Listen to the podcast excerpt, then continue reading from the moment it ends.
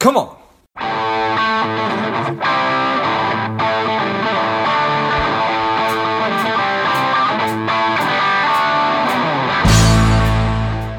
Welcome to Money Savage, a savage approach to personal finance. This is George Grumbacher, and the time is right. Welcome today's guest, a strong and powerful Mark Willis. Mark, are you ready to do this?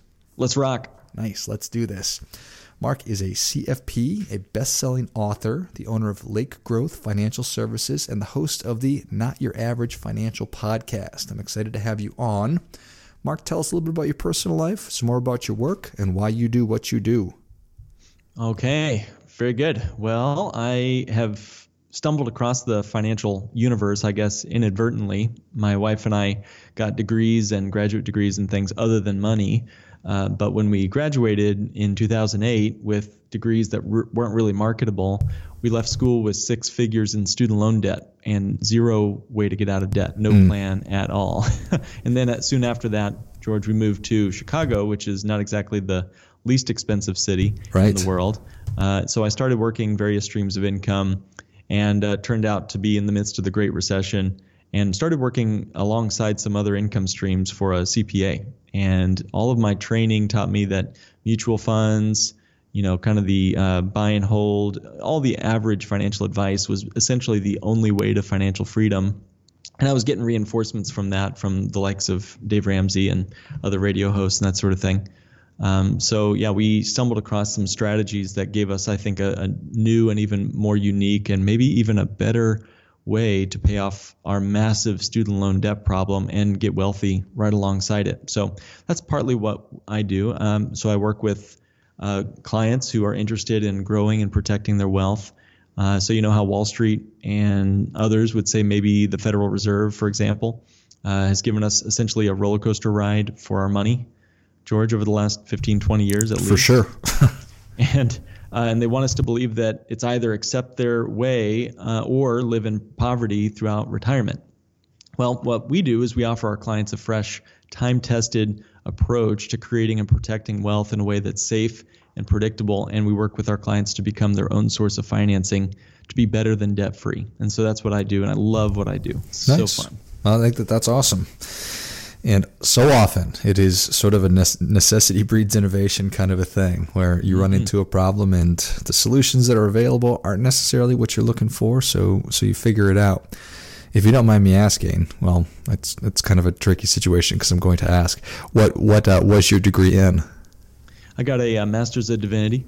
Nice. So theology, philosophy, um, church leadership, and uh, my wife got a degree in fine art. So uh, you know, just nothing, nothing but high dollars rolling in the money with those degrees. well, I imagine you guys could could probably do tours of the Vatican or something to that, yeah, and, and exactly. probably be extremely impactful.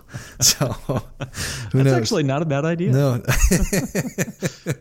I love it. Okay, well, I, I am all for. I, I, don't want to call it. Well, I'm all for non-traditional approaches um, and, and things that mm-hmm. are um, that that people have found to be effective. So, would would love to hear about some of those strategies. Um, maybe start with how, how you guys managed to get out of debt. Well, sure. And, and just to kind of tail on what we were just saying, sharing there, I agree with you. I think if you follow the herd, you're going to get slaughtered. Uh, so, you know, if we only have our 401k because, you know, everyone else is telling us to, or because that's, that's the smart adult thing to do, uh, and we don't stop and think about the impact uh, and what's wrong with traditional financial planning and financial advice, we will get slaughtered. I mean, the, the honest reality is 52%, over half of American households, will not be able to maintain their current lifestyle in retirement, according to the Retirement Research Center at Boston College. Uh, and, you know, the average American uh, doesn't really realize that the returns of the market. Um, this is according to Dalbar. I don't know if any of your listeners follow this. Maybe only the super nerds like me keep up with this sort of thing.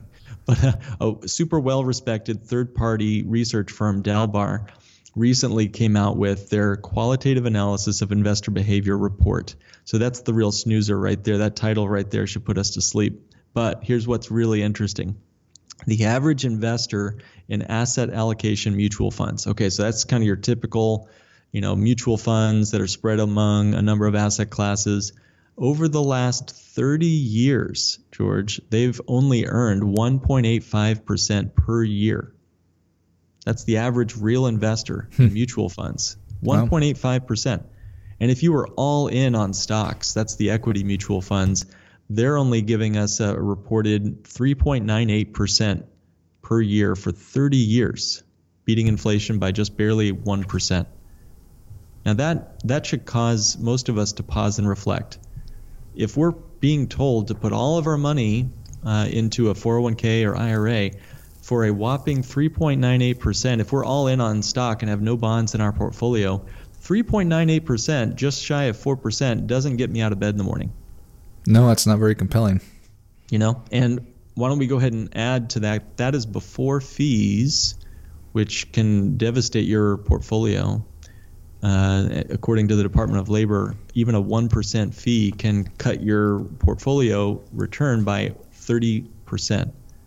Okay, and then throw taxes in on top of that, and we're hardly breaking even. This is what most of our clients, uh, when they first meet with me, sort of uh, acknowledge tacitly. They say, you know, it goes up every year, but I'm putting money in every year, so I don't know if it's me or the market that's growing my 401k. Right. And the honest truth is, it it typically is simply the contributions they're making. If we looked at their internal rate of return of that 401k, it's typically even or negative, especially when we factor in the problem that fees and taxes have on their portfolio.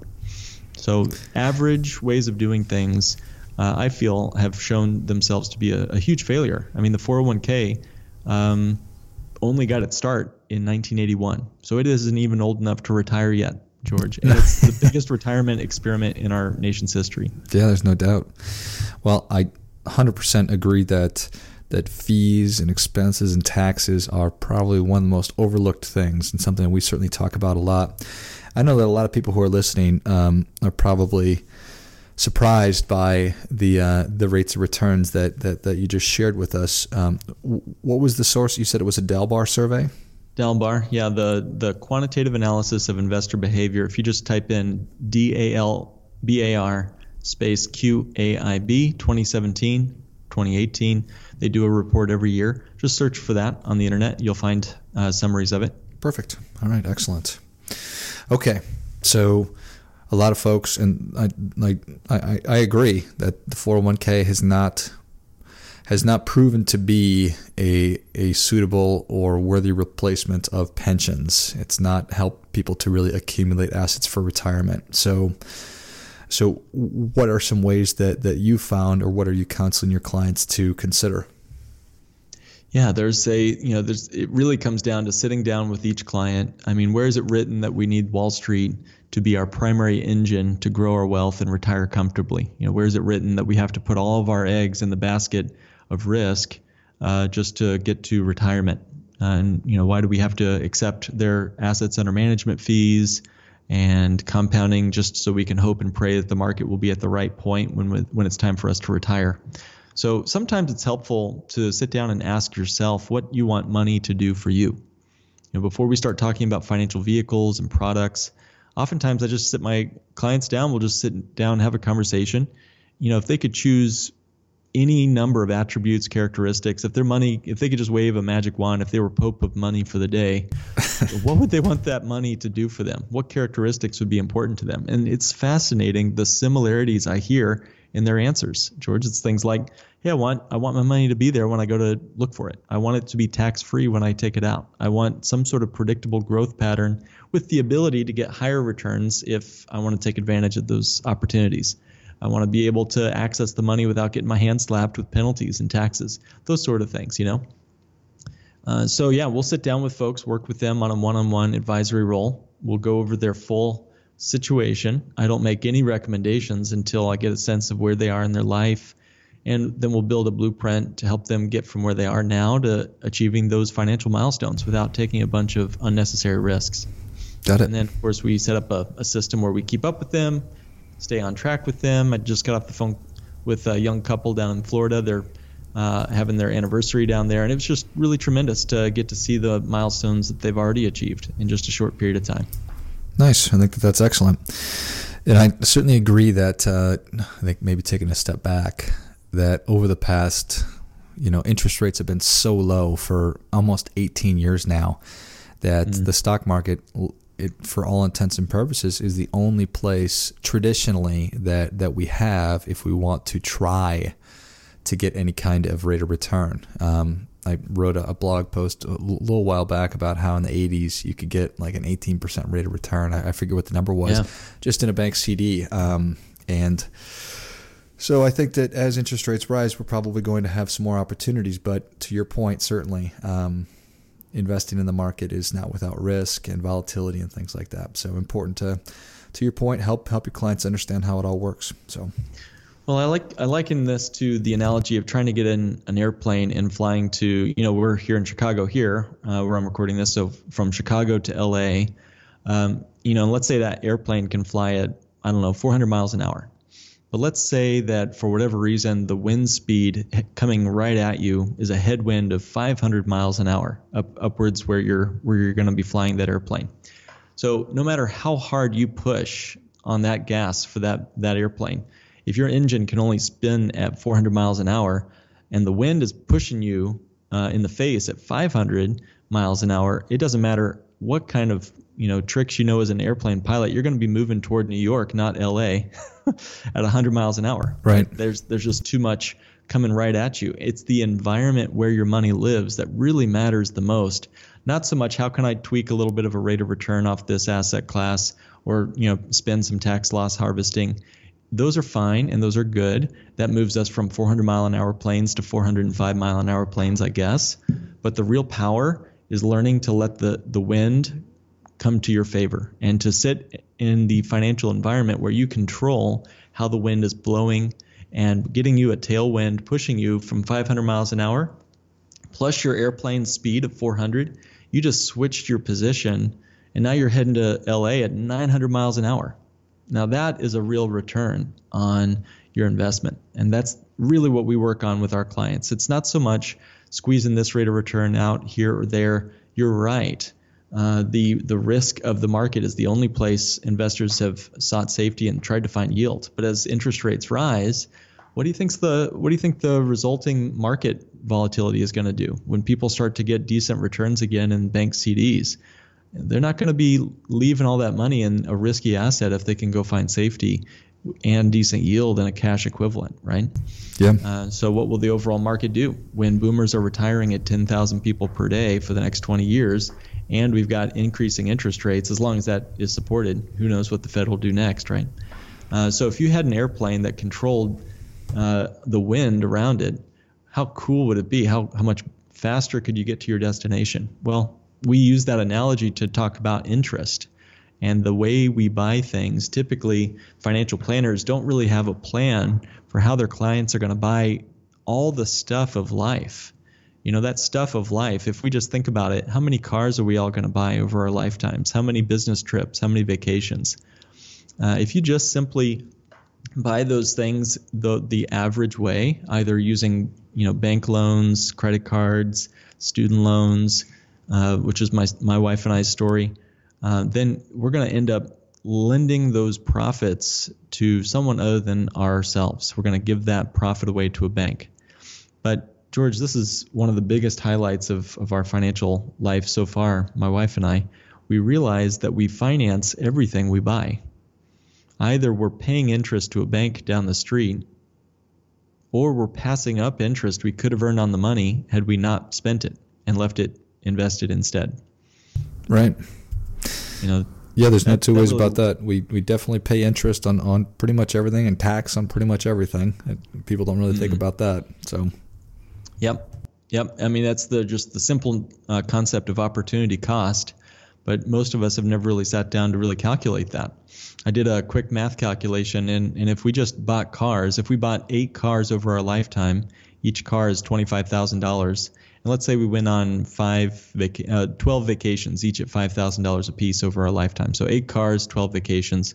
The pure cost of that would be um, well, if each vacation was five grand, that would be a total of two hundred sixty thousand dollars just paying for our cars and vacations. Okay, um, and let's say that it took saving three hundred and sixty dollars a month to get there over sixty years. Okay, okay, so financing that would mean a lifetime of payments And if the interest on those cars and vacations was 10%, we'd have spent 365,000 bucks, you know, which is, you know, the $260,000 for the assets and the vacations and 165 grand to the bank. With me on everything so far? Yes. So what if we just paid cash? You know, let's beat the credit cards and auto loans at their own game and just save up and pay cash for stuff. Well, that's still $260,000 that would have just gone to the wind with a bunch of old cars and a bunch of nice memories, certainly from the vacations. But if you had just put that $361 in some sort of account that earned 5% over 60 years and not bought the cars or the vacations, it would have grown to $1.5 million. so I hope you like the vacations. Yeah, right. Nice. So if you could just find a way to recapture all that money, all that money that we're all spending, all of us throughout our lifetime, and what if we could continue to get uninterrupted compound growth on that money, uh, where you could find yourself in a much better spot uh, to have cash ready to go for retirement? That's some of the strategies we use, like uh, the bank on yourself concept, and some of these other strategies that we use with our clients every single day. Well, all that sounds very attractive. so, so how do we do it? Yeah, I mean, uh, we believe we found some strategies that help folks get there. I mean, we've we've looked at custom tailored maximized cash value life insurance as one option, where when you access the money, you don't liquidate the cash value. It keeps on growing as if you hadn't touched a dime of it. Uh, that's exactly how my wife and I paid off our student loans, for example. You know, so we had $120,000 of student loan debt uh, when we graduated. We paid that down the old-fashioned Dave Ramsey snowball method way and then we kind of realized well, heck, you know, we're going to end up paying all this money to Sallie Mae and have zero net worth at the end of the whole game. What if we just plow that money into our policies first, our life insurance cash value policies, and then when we access that money, when we loan that borrow from the policy, and then just use that money to wipe out the student loan, then at least we'll have a dividend yielding asset. The life insurance cash value will pay us as if we had not taken that loan out. So to put that another way, we get uninterrupted compound growth on the cash value of the policy. And we're student loan debt free. We bought back our debt, essentially, is what my wife and I did. We bought it back from the student loan companies and the federal government student loans that we had.